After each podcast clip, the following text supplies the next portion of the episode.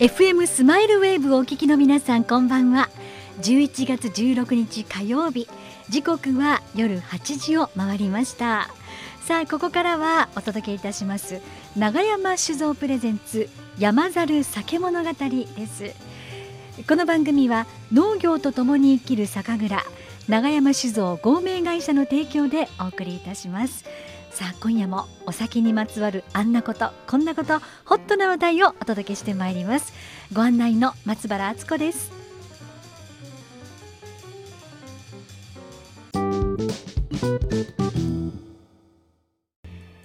さあ時刻は8時1分を少々回っています。ではこの時間お付き合いいただくこの方をご紹介いたしましょう。長山酒造合名会社当時の長山源太郎さんです。こんばんは。はいこんばんは。よろしくお願いします。よろしくお願いします。先月スタートした番組今回2回目となりました、はい、あれから何か周囲で反響ありましたか？いや意外と聞いてもらっててあの東京とか大阪とか、はい、あの知り合いの酒屋さんとかがあの聞いたよとかメッセージくれたりとかして、はい、は聞かれてると思いました。そうですか。番組にぜひねくだされば励みになりますけれども、そう,ねはい、そうですか。ね東京でも聞いてくださったということなんですが、えー、この番組ではあなたからのメッセージをお待ちしております。メッセージのメールアドレスはすべて小文字で fm アットマーク sw 八九七8 9 7 j p fm.sw897.jp あるいはですね、まあ、東京でお聞きいただけるということはつまり無料アプリプラプラ。こちらをご利用いただければですねインターネット環境が整えばどこでも聞いていただけるんですね。でこのサイトの中からメッセージというボタンを押していただきますと簡単にメッセージをお送りいただくことができますので、えー、ぜひお待ちしております。来たらいいな。そうですね。来たらいいなと思います。さあこの時間ですね。まずホットなニュースを皆さんに、えー、お届けしたいのですがなんとなんと広島国税局清酒鑑評会にてこの永山酒造合名会社のお酒が2つ入賞しましたまずは神酒部門で純米吟醸熟成酒雪。そして純米部門でドランクモンキー宮山錦この2つでございます。まずはおめでとうございます、はい、ありがとうございます。もう満面の笑みで、はいフェイスブックに笑顔が載ってました。あもうそれは嬉しいですよ。嬉しいですか？はい、本当ですか、はい、大学受験合格とどっちが嬉しいですか？まあそれは大学受験合格かもしれないですけど。で でも今回は本当に純米部門っていういろいろ部門があるんですけど、はい、純米部門と神酒部門っていうその二部門で受賞できたっていうのがすごい励みになったし、あの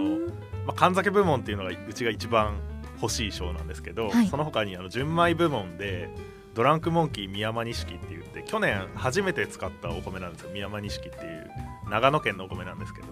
それをちょっと使ってみたいなと思って1年目作ってみて試しに賞に出してみたら受賞できたということでこれは大変なんて言うんでしょう。チーム山猿チーム全体としてもなんかいいニュースでしたね。なんか。新たなチャレンジが実ったなという初めて使ってみたお米で入賞ってこれすごくないですか、はい、いやでも本当に長野県のお米で宮間錦っていう、まあ、有名なお米なんですけどあんまり山口県とかこの西の方で使ってる蔵が少なくて、はい。あのー、ちょっとうちで使ってみたらどうなるんだろうなと思って使ってみたんですけど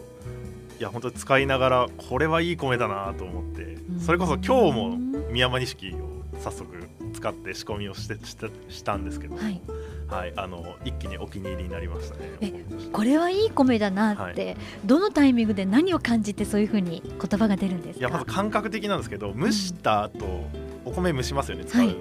蒸した後に手で触るんですけど、はい、その触った感触がお米の品種によってまず全然違うんですよ。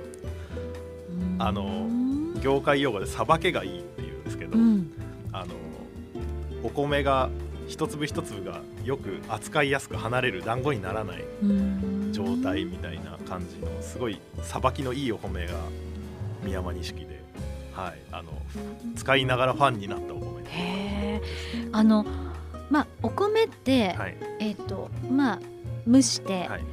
柔らかくなるわけですよね。はい。はい、これはご飯を炊くのとはまたちょっとこう違うわけですか？そうですね、はい、私たち毎日お米炊いてますよね。でそれは、まあ、いわゆる酒米じゃなくて、はいはいはい、いわゆるこうね？ご飯米、ね、ご飯米ですよね、えーと、うるち米？そうですね。っていうのかな、はい、でえっとそれと酒米ってそもそも違うのは分かるんですけど、はい。はい、だからた、えっと、普通のご飯米は炊くっていう感じです、えー、水につけた状態で釜を温めます、はい。はい、ですけど、えっと、酒米っていうのは、えっと、まずお米に水を吸わせて水を切るんですよ、はい、で水を吸った状態の白米を蒸気で蒸すっていう感じなので、うん、あのそこの水にどぶ漬けにしない。蒸気で蒸し上げるっていう感じのイメージですね。はい、そうですか、それのそのさばきがいいっていうのは、はい、まあ単純に比較すると宮山錦と山田錦、はい、どう違うんですか？山田錦の方がやっぱり水を吸いやすいお米なのであのちょっと油断すると油断して水を吸わせすぎると、うん、なんて言うんでしょうごわごわした手つきになるんですけど、うん、まあだから僕らストップウォッチ持って水のですってね、はい、あの何秒何分何秒でお米を使ってたお米を引き上げるみたいなストップウォッチで管理するんですけど、はいはい、そういう感じですね。だからお米の品種によってものすごい水吸いやすいお米とか吸いにくいお米とかいろいろ品種によって違うっていう感じですね。はい。それで言うと宮山錦は過剰に吸うこともなく、あのコントロールしやすいって感じ。あのすごい言うこと聞いてくれるお米っていう感じですね。それはお気に入りになるわ狙ったところの水分にもう僕らが思ってた通りの蒸し上がりのお米になるみたいな。はい。非常に気持ちのいいお米です。お互いの第一印象は良かった。いや良かったです。そういうことなんですね。はい、で今回2部門で入賞、はい、優等賞っていうんですよね。はい、ね入賞しましたこのお酒のまあ、えー、評価、どういうふうなものだったんでしょうか。そうですね。はい、まずね、神酒部門から。はい。神酒部門の雪山猿っていうお酒なんですけど、これ去年も実はえとこの賞に出してて、えっ、ー、と去年も優等賞で今年も優等賞2年連続になりました。で、本当にこのお酒はおかんのために作ったお酒っていう感じで、あのどうやったらおかんでお酒が美味しくなるかっていうことから考えてこれ熟成酒っていうジャンルなので2年間お酒を熟成させて蔵の中で新酒でできてる状態を売らずに2年間蔵に置いとくってことです、でそれを出すですけれども、はい、その熟成がうまくいったという、はい、非常にいい熟成効が出てるよという評価をいただきました。熟成がうまくいくっていうのは、はい、これは自然の産物ですか？あるいはある程度コントロールするものですか？コントロールするものですね。あの、置くことを前提に使う材料を決めていくっていう感じ。お米だったり、えーと、酵母だったり麹だったりですね、はい、じゃあ2年寝かせたとおっしゃいましたが、はい、2年先にゴールが来るように逆算して作るみたいな、はい、そうですそうです。あのだから一発目絞ったばっかりのお酒ももちろん美味しいんですけどなんてでしょうまだやっぱり硬い状態で作るというかピークがそこにない状態で作ってえっ、ー、とまあ例えるとマラソンランナーを育成するみたいな感じですよね。あの2年間生き残れる、うん、元気に走り続けられるお酒を作って2年後にピークがゴールが来るように設計するっていう感じのお酒になってます。じゃあオリンピックが2年先にあるから、はい、今から新人の 選手を育成してみたいな。ところ、だから今年もこのお酒仕込むんですけど、うん、それは新酒では取らずにまた2年3年と置けるお酒を作っていくっていう感じですね。はい、で、えー、これが雪という名前が雪山猿っていうねね。はい、で雪これね今お酒もお持ちいただいて、はい、このお酒のラベルがねとてもなんかこうクリスマスチックでそうですね。素敵なんですけれど、はい、雪の結晶白いラベルの上に雪の結晶が淡い紫、それからブルーペパーミントグリーンね、こういった色の違いの、えー、雪の結晶があってその真ん中下のところに雪天山猿、はい、この天って意味があるんですか？これあの雪テーマがなんか雪止まざる寒い夜におかんで乾杯っていうテーマなんですよ。だから雪が止まないような寒い夜でだからこそおかんを飲みましょうみたいな、うん、おおそういうことか。まあ山猿っていうのがね、はい、むことがない、はい。ね、ノンストッピング。はい。もうひたすらそのダジャレで僕らは商品を作ってるんで。そうか、はい、雪が止まない寒い夜でもおかんで温まりましょうっていう雪山猿という商品になってつながりますね。雪山猿、はい、熱燗。そうですそうです。そういうことですか。はい、という2年先にゴールを見越して逆算して作ったお酒、見事ゴールでした、ありがとうございます。もう一つなんですが、今度は純米部門というものがあります。ドランクモンキー宮山錦、さっきのだからいい子ちゃんのお米ですよね。そうですね。うん、でドランクモンキーシリーズっていうのを2年基本2年前に立ち上げて、うん、でこれはあのなんて言うんでしょう。僕ら若いチームなので、はい、やりたいことだらけなんですよ。使いたい酵母があったり使いたいお米があったり。でそういうのを山猿でやっちゃうともう山猿って結構なんて言うんでしょう。いろいろ取引先がいっぱいあったりして、はい、まあ、縛りがあるっちゃあるのでどういう縛りまあなんかルートが決まってたりとかあのまあもう結構ラインナップが決まってるじゃないですか。長いあのブランドなので、はい、なんでそれとは別に実験場のようなブランドを1個作りましょうということで、あのドランクモンキーっていうシリーズを立ち上げました。で去年の実験の一つが宮間錦を使ってみたいっていう実験だったのでそれを使って商品化したっていう商品ですね。そういうこと、はい、じゃあそのドランクモンキーって、はい、えー、ずっと同じ味わいのお酒じゃない。そうですね。あの僕らが今やりたいことをやるっていう。僕ら主体のやつ。非常にわがままなあの あのブランドです。それ初めて聞きました、はい、本当ですか？山猿じゃできないこと。あのもっと山猿ってもう結構、定着したブレンドなので、はいはい、ちょっとそれとそれではできない実験みたいなことをいろいろ自由にやれるブランドということで去2年前から立ち上げたブランドですね。だからファンが許してくれないかもしれないけど、はい、ここではちょっとやっちゃおうみたいな。あそうです。もう誰にも文句言われないだろうということで。ちゃんと商標も取っちゃいました。ドランクモンキーで。これでもなんかね、はい、あのちょっとこうお酒に酔ったね、はい、お猿さんですよね。そうですね。これ、ネーミングは、うん、あのジャッキー・チェンのドランクモンキー水拳から来てるんですよ。いや、かなと思いました、はいはいはい、だからなんて言うんでしょう、まあいろんなお酒が出てくるんで、うん、まあ飲めば飲むほど強くなるというか、うん、まあ飲めば飲むほど肺が進んでい。くような、はい、そうい。うお酒を作ろうとい。うシリーズですね。すはい。でも考えてみたらあの映画ってずい。ぶん昔ですよね、はい、生まれてなくない。ですか僕は生まれてない。ですですよね、はい、うちのやっぱ父親がジャッキー・チェンのその水拳がすごい。世代世代世代とい。うこともありそうかなんかまあ僕も映画好きなんで、ええ、まあなんか猿関係の名前探すわけじゃない。ですか、い。ろい。ろその中でやっぱあドランクモンキーっていう酒ネーミングの響きとかすげえいいなと思ってあのなんて言うんでしょう商標登録の検索してたら誰もお酒で商標登録してなかったんであもう取っちゃえ取っちゃえっつって 商標取りました。なんかイケイケの後ろ姿が目に浮かびますけれどね。はい、で今回が宮山錦という、長野県のお米を初めて使ってみたという試みでした。はい、これね部門が純米部門ってありますよね。はい、純米部門ってつまりどういうことですか？まあえっとなんていうんでしょう。アルコールを添加していない本当にお米だけでお米と水だけで作ったお酒っていうのがいろいろ並ぶっていう感じですね、うん、だから、えーとまあ、吟醸部門とかって大吟醸ってもう結構スペックが決まってるんですけど、はい、純米は結構幅が広くてあのいろんな各蔵の特徴あるお酒が並ぶ部門みたいな感じですね。はい、いや一口に日本酒といってもねどの水とどの酵母とどのお米を組み合わせて、はい、えーどこに照準を合わせるかってなると、ね、本当に同じものは一つとしてないって言っていいぐらいですよね。はい、でしかもそれが1000蔵ぐらいある今日本酒蔵あるんで。日本列島、はい、でそのないくらいくらが僕らみたいにもう何種類も何種類も作りたいお酒を作るので、うん、本当に全部飲もうと思うと無理なぐらいの種類がありますから、はい、ぜひ迷ってる人は山猿 手に取っていただけるといいですね。ってる人ね、はい、まあでもね入賞作品と聞けば、はい、ちょっと味わってみたい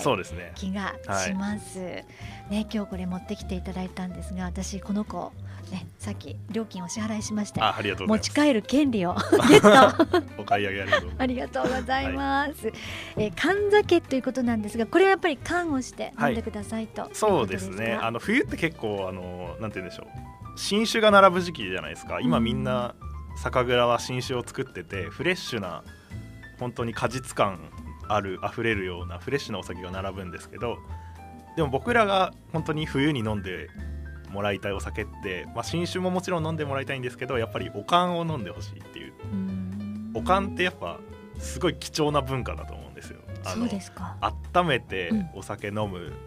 文化ってやっぱり日本酒ぐらいなんで日常酒で温めてお酒飲むってまあワインも温めたりはしますけど結構限定的なシーンでしか、うんはい、ロシアの寒いところとか、ね、そうなのでやっぱりこのなんか文化みたいなのすごい貴重だなというのがあるし、僕結構やっぱ好きなので、はい、あの冬こそおかんと。だからラベルも何て言うんでしょう。手に取りやすい感じの映えるラベルにしてあるので、はいまあ、おかん入門ということでちょっとおかんのお酒ってどういうお酒選べばいいんだろうなっていう人が手に取りやすいようなお酒ということで作っております。はい、缶酒っていうとね、はい、私の世代からすると家でお父さんが飲むお酒はすべて缶酒だったんですよ。お調子にお酒を入れてそれを夜間の中に入れてね湯煎して温める、で後にそれは電子レンジになりましたけれど、まあやっぱり缶酒でして小さなおちょこでちびちび飲んでる父親の姿ありました。でそれが昭和のそうですね40年代50年代。で60年代終わりぐらいに、うん。冷酒文化っていうものがどっと出てきましたよね。でそれはあの冷や酒とは違って、はい、冷酒っていう冷やして飲むっていうことですよね、うん、わざわざ、はい、だから冷や酒っていうのは常温、はいはいはい、いわゆるワンカップみたいな感じのものですよね、うんはい、ではなくて冷蔵庫に冷やしたお酒をワイングラスで飲むっていう文化がずっとあって、はい、あれずっとこう主流になってましたよね。はいはいはい、そうですねで女性がお酒をやっぱり飲むことが多くって女性ってやっぱり見た目も大事だし、はいはいはい、何と誰誰と何を食べるかも大事なので、はいはいはい、そのシーンに入るようにワイングラスとかいわゆるおしゃれなグラスで飲むっていうのが長くありましたけど、はい、ここにね缶酒ってくると、新しさ、はい、逆にね。そうです。逆に新しいと思うんですよね。うん、で、まあ、さっきのなんて言うんでしょうさっきのそのなんでしょうおかんから冷酒になっていった進化論みたいな話も実は面白かったりはするんですけど、はい、まあ重要なのはあのヤマトクール便の登場っていうのが めちゃくちゃ実は重要で。それもう一つのアナザーストーリーですよね。ああの日本酒文化においてヤマトクール便が果たした役割というのはめちゃくちゃでかいんですけど結局冷たいまま生酒を全国に配送できるようになったんで、うんっていう。で僕もなんかずっと気になってたんですよ。あの、おかん酒ってなんでなくなったんだろうって、うん、すごい気になってて。でなんで昔はみんなおかんばっかしてたんだろうすごい思わないですか、うん、アルミのね、うん、あのて取っ手のついたジョッキみたいなカップがあったんですよ、でメモリがあってね、うん、ここまでが1号2号ってなって、はい、3号ぐらいまで入るのあったんですよ、あれもないですよ。そうでね、でなんでこんなおかんばっかり飲む昔はおかんばかり飲んでたんですか？ってあの今東京に住んでらっしゃる日本酒の、まあ、大先生がとある大先生がいらっしゃるんですけどその人とイベントやった時に聞いたんですよ、はい、そしたら「いやおかんしなきゃ飲めない酒ばっかりだったからだよ」って言われましたね。その答えはこれ結構まさかですよ。その答えね気になります、はい、1曲挟んでじっくり聞きます、はい、えー、じゃあこの時間の1曲目こちらです、えー、これね。え？リズムスター？あライムスター、ね、あごめんなさい、はい、ライムスターでザ・グレイト・アマチュア・リズムです、はい、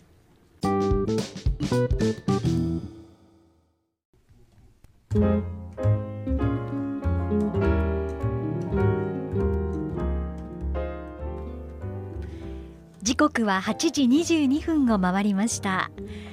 長山酒造プレゼンツ山猿酒物語。この番組は農業とともに生きる酒蔵長山酒造合名会社がの提供でお送りしております。スタジオにはいつものように長山酒造合名会社当時の長山源太郎さんにおいでいただいております。気になる答え。えその当時は、はい缶をしなきゃ飲めない酒だったんだよっていうまさかの答え。まさかの答えですよね。これまず聞いた時どんな感想でした、はい、身も蓋もねえと思いましたけど。身も蓋もない。まあでも確かによく考えたら、はい。うん、えっと当時ってあの今ってやっぱりすごい恵まれてる状態だと思うんですよね。あの酒造りが、うん、あのいろんなまず香りを出す酵母があります。でえーと、例えばバナナっぽい香りのお酒作りたいなと思ったらバナナっぽい香りを出す酵母を選べば、バナナっぽい香りが出るんですよ、うん、で今リンゴっぽい香り作りたいなと思ったらそれも一緒で。一口にフルーティーって言っても、うん、リンゴよりかもうそこからさらに細分化されてるんですよね。はっきり言って北の果物と南の果物ですよね、でその香りを維持する冷蔵施設がありますよね、はい、さ冷蔵庫でちゃんと保存して香りがちゃんと瓶に残った状態で保存できてさっき言ったように大和クール便があるので、そのままの状態で酒屋さんとかお客さんに届けられるという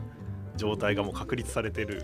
んですけど、はい、やっぱ昔ってそんな冷蔵庫とかも日本酒入れるっていう文化もないだろうし、はい、一生瓶入りませんでしたもん、うん、で酵母も本当に有名な酵母でも本当昔は数種類ぐらいしかないしで今みたいに酵素がいっぱい出る麹もないしとか考えると確かにあそうなんだろうなっていうのはだから本当に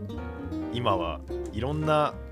材料がめちゃくちゃあるので昔使ってた酵母を使うこともできるし今開発された新しい酵母を使うこともできるし、そっから各蔵がじゃあうちはこういうお酒にしたいからこの酵母とこの米とこの麹を使いましょうって言って選んで今のお酒ができてるのでだから昔って多分偶然お酒ができてたと思うんですよ。あのうちの蔵の味っていうのがあって多分作ってたらそその味になってたんですよ。いわゆる自然に任せた産物、そう作ったっていうかできたっていう感じのお酒が多かったと思うんですけど、うんはい、今は本当に全部全ての要素をあの自分の意思で選択してゴールに行ける材料が揃っているのでだから今市場に出てるお酒ってできたお酒っていうよりは作ったお酒っていう感覚なんですよね。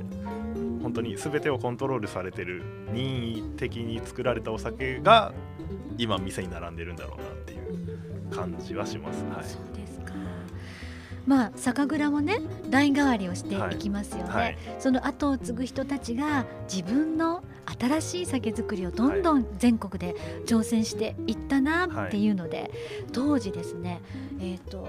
平成になったばっかりぐらいの頃ですかね、日本酒ブームっていうのが到来しましたよね、冷酒文化とともに。はいはいはい。うん、やっぱそれはあでも酵母の進化はかなりでかいと思います。酵母とあとやっぱ冷蔵冷蔵ができる設備およびその配送ルートっていうのがやっぱり大きいんじゃないかなと思います、はい、猫が尽力したわけですね。猫が尽力したのとあとやっぱ日本酒といえどやっぱ科学の進歩、うん、科学が進歩すればするほど日本酒は進歩するっていう。進歩するというか幅が広がるっていう感じ。選択肢が増える感じはあると思います。生物学。微生物学ですよね微生物学、はい、なんかも話せば本当に細かい話になりますよね。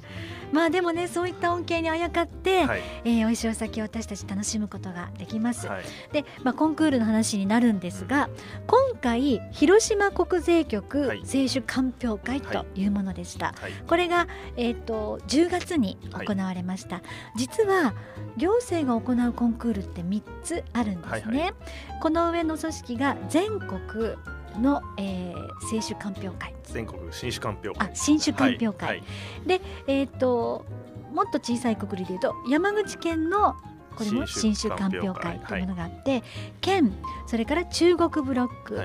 それから全国と大きくこの3つの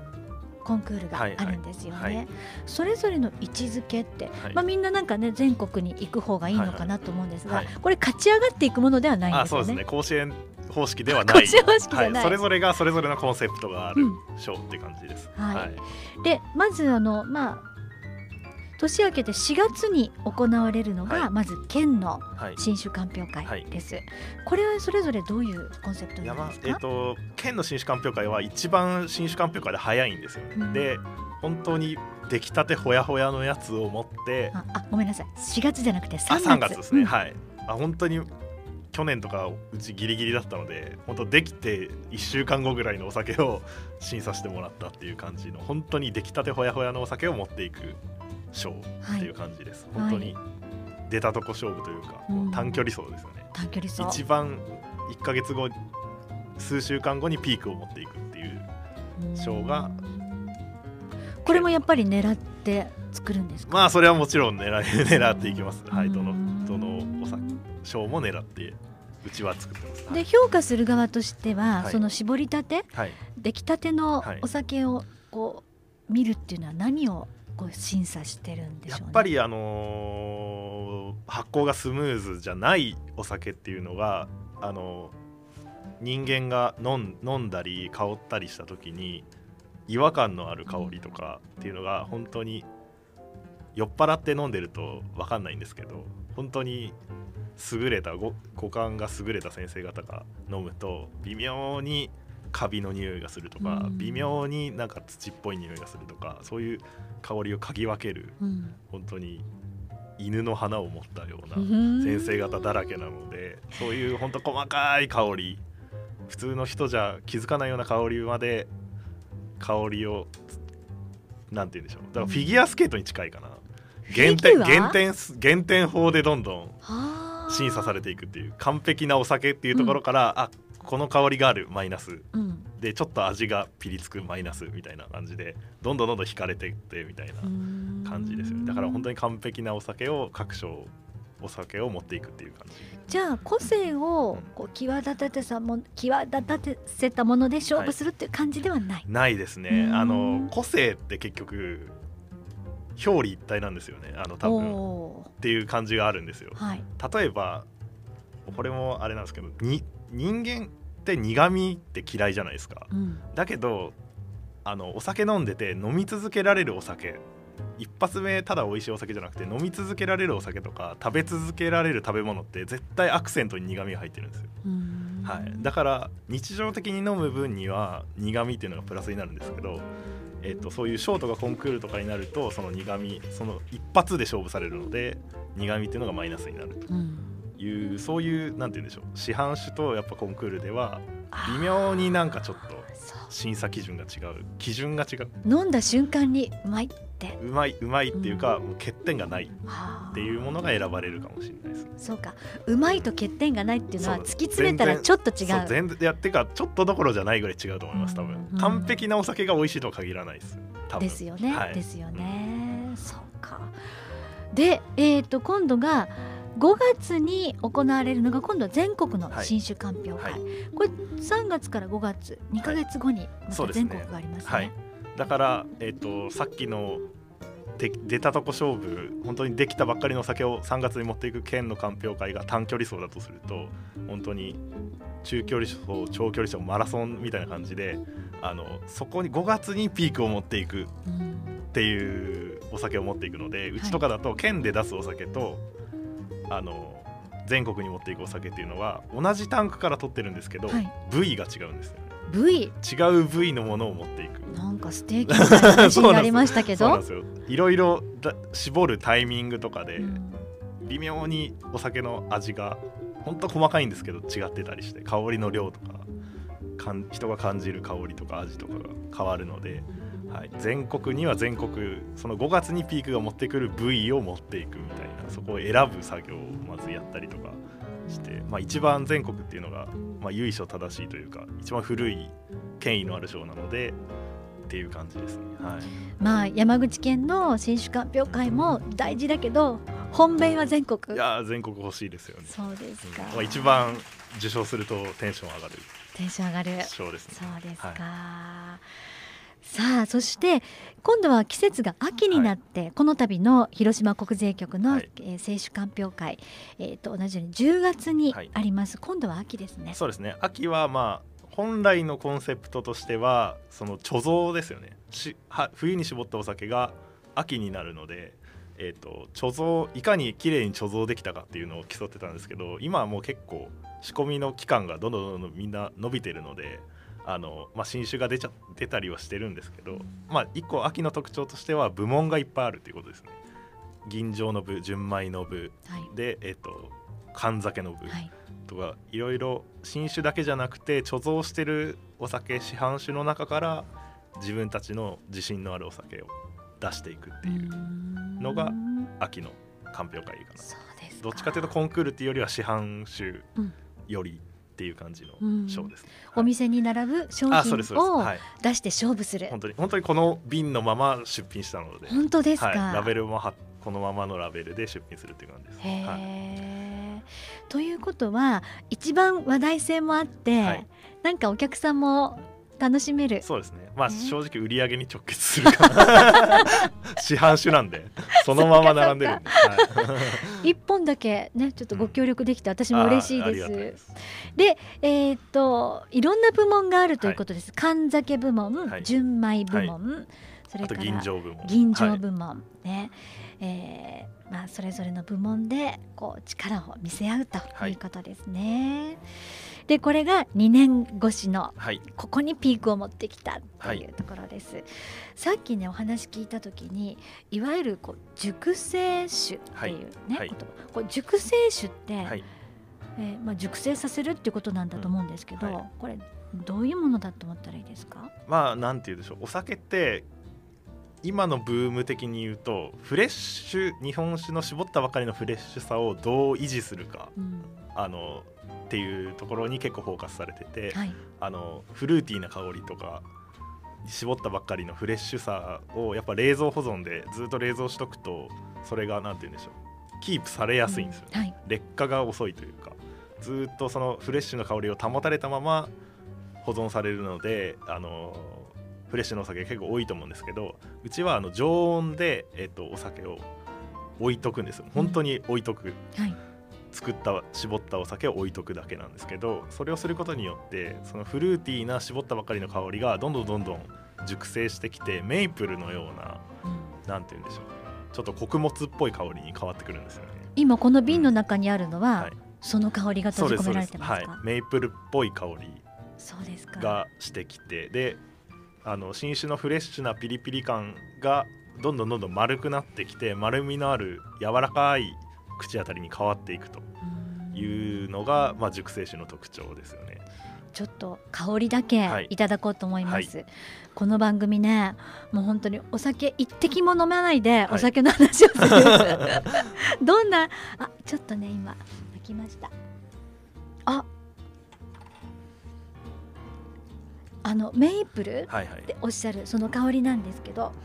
あのねこの言い方が正しいかどうか、はいいわゆる中国のお酒の紹興酒ってありますよね、はいはいはい、まさにまさにそうです。はい。あの赤いお酒の香りをちょっと感じましたけど、それ、はいはい、あそれに本当に近い成分がそうですか、はい、出ておりますね。でやっぱ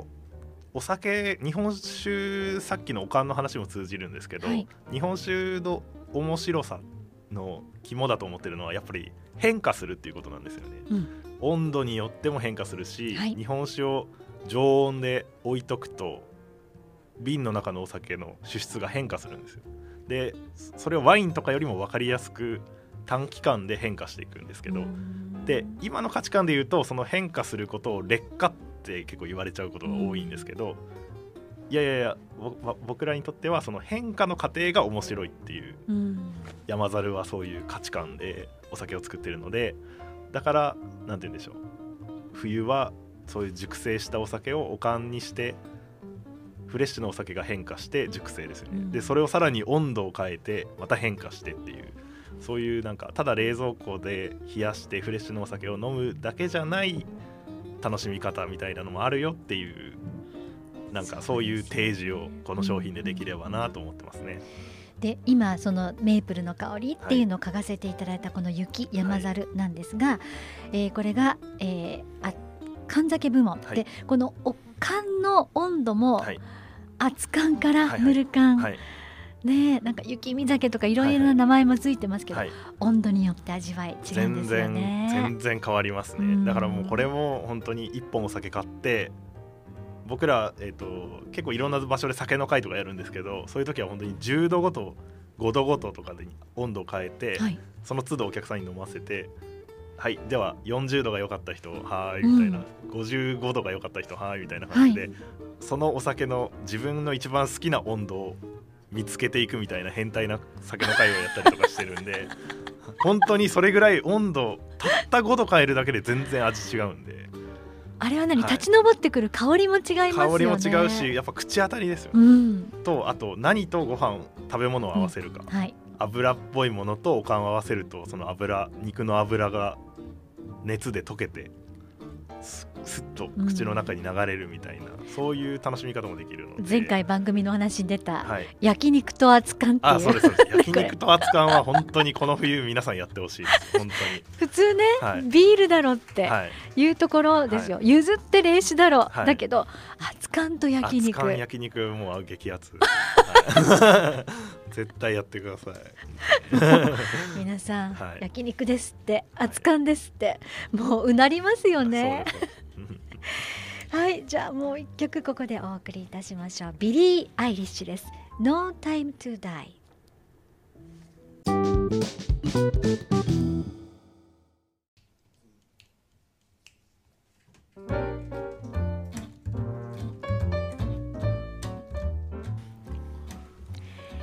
時刻は8時42分を回りました。長山酒造プレゼンツ山猿酒物語。この番組は農業とともに生きる酒蔵長山酒造合名会社の提供でお送りしております。スタジオには、えー、長山酒造当時の長山源太郎さんにお越しいただいております。一滴も飲まないで、はい、お酒の美味しい話をひたすら想像を豊かにしてする。そうですね。ちょっと辛い。早く飲みたいですね。ね。でえー、っと今こういろんなところでオンライン飲み会って、はい、ウェブ上でね、はい、顔をモニター越しに顔を見合わせながらやりました。はい、で、えっと以前山猿さんもホテルで、はいはい、あの皆さんで集ってやるという催しをしていましたよね。今しばらくできてませんね。そうですね。うん、酒の会もう本当僕らとんでもない頻度で酒の会やってたんで、うん、あの本当毎月どっかの飲食店、どっかの酒屋さんのお店とかに、はい、もう県内県外問わずいろんなところで酒の会やってたんですけど、まあ、コロナで全部オンラインに切り替わったんですが、はい、やっぱさっき言ったようにおかんの温度とか今この温度で飲んでほしいみたいな時に、うん、あモニター越しかみたいな。代わりに僕が飲みますって、ね、ななるんでやっぱりオフラインでやりたいんですよね、うん、リアルで、ねはい、ぼちぼちよくないですか？で先週やっと酒の会をやって、はいええ。あの社長が東京に行ってたんではい、でよくうちがお世話になっているイタリアンレストランが千駄木にありまして、うん、トノっていうちっちゃいイタリアンレストラントノ？トノっていう。お殿様のトノ？TONO ですね。トノオカス夫婦っていう本当にいつもお世話になってい。るイタリアンレストランで、はい、そこにイタリアンレストランと日本酒を合わせるっていう。イタリアンと日本酒、はい、でうちのお酒すごいやっていただいてるんですけど、うん、そこでほんそこでも本当に毎年酒の会をやってたんですがコロナでできてなくて久々に社長が東京行ったんで、はい、っていうのとあとやっぱりコロナで培ったオンライン技術 を駆使して僕が山口にいるんであのくもうバーチャル蔵見学を、はい、あの店にスクリーン出してもらって、はい、それを見ながら、はい、その都度お酒の説明しながらまあ僕がひたすら喋り社長は現場でもう飲んだくれているという。あの息子に働かせて。気づいたら僕がなんか全部話してるそういう回で。す、バーチャル蔵見学って、はい、だから例えばそのモニターにカメラついてますよね、はいはいはいはい、iPad なんかの端末。そ,、はい、それを持って蔵の方を歩いてそうですそうですトークがつくという、はい、そうですそうです。で今ちょうどやっぱりお酒が発酵中なので、はい、その様子とか見たりとか、今飲んでるお酒これですよとか言って見せながらみたいな感じですね。そうか、はい、まあそうするとあの時のお酒がこれまたできましたってなると次につながる話題性でもありますね。そうですね。はい。まあでも気になるのはね、イタリアンと日本酒、それもちろんフレンチでも日本酒いけるんだから合うと思いますけど、どんなお料理が当日は出たんでしょう？長山え源太郎さんも召し上がったんですよね。僕のところにも、あのなんて言うんでしょうおつまみセットが。はい寂しい。届きまして。いやでもそれもちゃんと本当にすごいお肉から本当メインのお肉料理とか？はいお肉料理。パスタは？なかったんですけど、うん、あのお肉料理とか、はい、本当におつまみですよね。本当に手に込んだおつまみが届いたんですけど、うんはい、そこに届いた中にあれ？なんか見覚えあるっていうものが届いたんですよ。はい何でしょう？三浦製麺の瓦そばなんですよ。逆輸入？逆輸入ですよ本当に。ええっ、と小野田のね。それそうです。はい三浦製麺あのそこのご夫婦がイタリアンレストランのご夫婦が本当に僕らが持ち込んだんですけどあの瓦そばの大ファンになったんですよ。結構前なんですけど、はい、で僕らも酒の会いろいろやって気づいたんですけどなんか瓦そばって当たり前の存在じゃないですか。山口県で。そう。ですけど東京に行ったらもう本当に大スターというかもうめちゃくちゃ盛り上がるんですよ。あの酒の会酒の会とかで瓦そばやると。盛り上がりポイントってどこですか？いやまずやっぱり見たことないっていう人がまず多いですね。黄緑色の茶そば？あそうです茶そばでやえ焼きそばなのでそれでつけ麺なのみたいな、焼きそばでつけて食べるのみたいな感じのフレッシュさとあとこのなんて言うんでしょうパーティー感があるじゃないですかみんなで囲むそうです。みんなで囲むっていうのと、うん、あと作るのも簡単なんで、はい、あのみんなで作るっていうそのイベント性とかもあり、はい、でえっ、ー、とさっきも言ったようにイタリアンレストランの酒の会だったんですけど、えー、と後半はほとんどあのうちのえっと、瓦そばの作り方講座。なんか盛りだくさん。いや本当に本当に。で向こうでも瓦そば作って食べてみたいな感じで、はい、もう大盛り上がりですね。そうですか、はい、瓦そばやばいですねやっぱ。確かにね色綺麗。色綺麗だし、うん、映えるじゃないですか。映える映える。はい。しなんかそのおこげ作ったりとか。あれがねあのパリパリがいやちっちゃい子供はこれをみんな奪い合ってたんですよ。とか言いながら。本当に。でやっぱ東京の人からするとやっぱりこんなフレッシュなか新鮮な食べ物を見たことないわって言って。私ね三浦玲子さんね、はい、その三浦製麺の奥さんですよ、はい、で伺ったんですけどね、はい、三浦家の、はい。えー、三浦家でも食卓に瓦そば登るんですって、でもちろん瓦じゃなくて、もちろんホットプレートなんですが、なんとね調理例では錦糸卵でしょ、じゃなくて三浦家では緩めの、卵焼き状態、はいはいはい、オムレツ状態、えー、それを塊をドロンと乗せるんですって。なるほど。何？調理例って示しておきながら あれしないのっていう驚き、えー、半熟感というそう,、はいはいはい、でそれをねこう塊を崩しながら、はい。いただくっていうんですよ。で私ねその瓦そばって簡単なのに、はい、あの錦糸卵だけの手間と、はい、この神経の使い方っていうのは、まあ一仕事あるなと思ってたんですよね。で玲子さんがそれを言うんだったら、はい、これは従ってみようと思いまして、えー、それやりたいです、やりました。そしたらね、錦糸卵よりずっと美味しい、えー、卵が味わえる。なるほどなるほど。そう。でその卵もね、あの味をつけずに作るんですよ。はい。はいはい、で何で味で食べるかっていうと、うん、あのお出汁の味で食べるんですよ。ね、だからそこのイタリアンレストランのご夫婦も言ってたんですけど、うん、とにかくこの出汁がすごいって言って、うん、甘めのね。あそうですそうです。甘めの。でいろいろお客さんとかも話してたんですけど本当に山猿に合うんですよねあの出汁が。あの瓦そばのタレが。うんだから本当なんかすごいなやっぱ土地が近いっていうか、うん、同じ土地から生まれたものっていうのはあるのかな同郷のよしみ、うん、だから味覚的なやっぱあれもあるのかなとか。ルーツがどっかで、うん、どっかであるのかなとか思いながらやっぱあの甘辛い味ってなんか、はい、山口っぽい味だなって思いながら。なんかねあの三浦玲子さんもおっしゃってましたけども、はい、あのお出汁の味が意外とえこんな甘い出汁なんですねって、はい、皆さん驚かれるそうです、はいはいはい、新鮮なんですね。ですよね。でその時に瓦そばと合わせた山猿っていうのは何だったんですか、ここにあるえ？熟成酒雪山。なんか今日の話できすぎてませんか？まあそこから逆算してあれですで やっぱりいろんなお酒その時は6種類お酒を小瓶に詰め替えて、はい、えっと、皆さんにお配りしてたんですけど。お試しでね、はい、そうなんです、うん、でやっぱ瓦そばに合うのはおかんですねやっぱり。そうですか、はい、あのあったかいなんて言うんでしょう。さっきも言ったように油油分を流してくれる温度で溶かして流してくれるみたいな。油で炒めたお蕎麦ですよね。うんでね。はい、でカリカリの美味しいところはよほどに油も吸ってますよ。そう。お肉もあるし、うん、卵もあるし、うん、っていうそういうなんていううまみが詰まった食材だと思うので、それを今はやっぱおかんがぴったりだったという結末でした。よし決めた。帰りにそこのスーパーに寄る、はい、いやそうなんですよ。だからあのこなこの間神奈川から酒屋さんが来て、はい、あの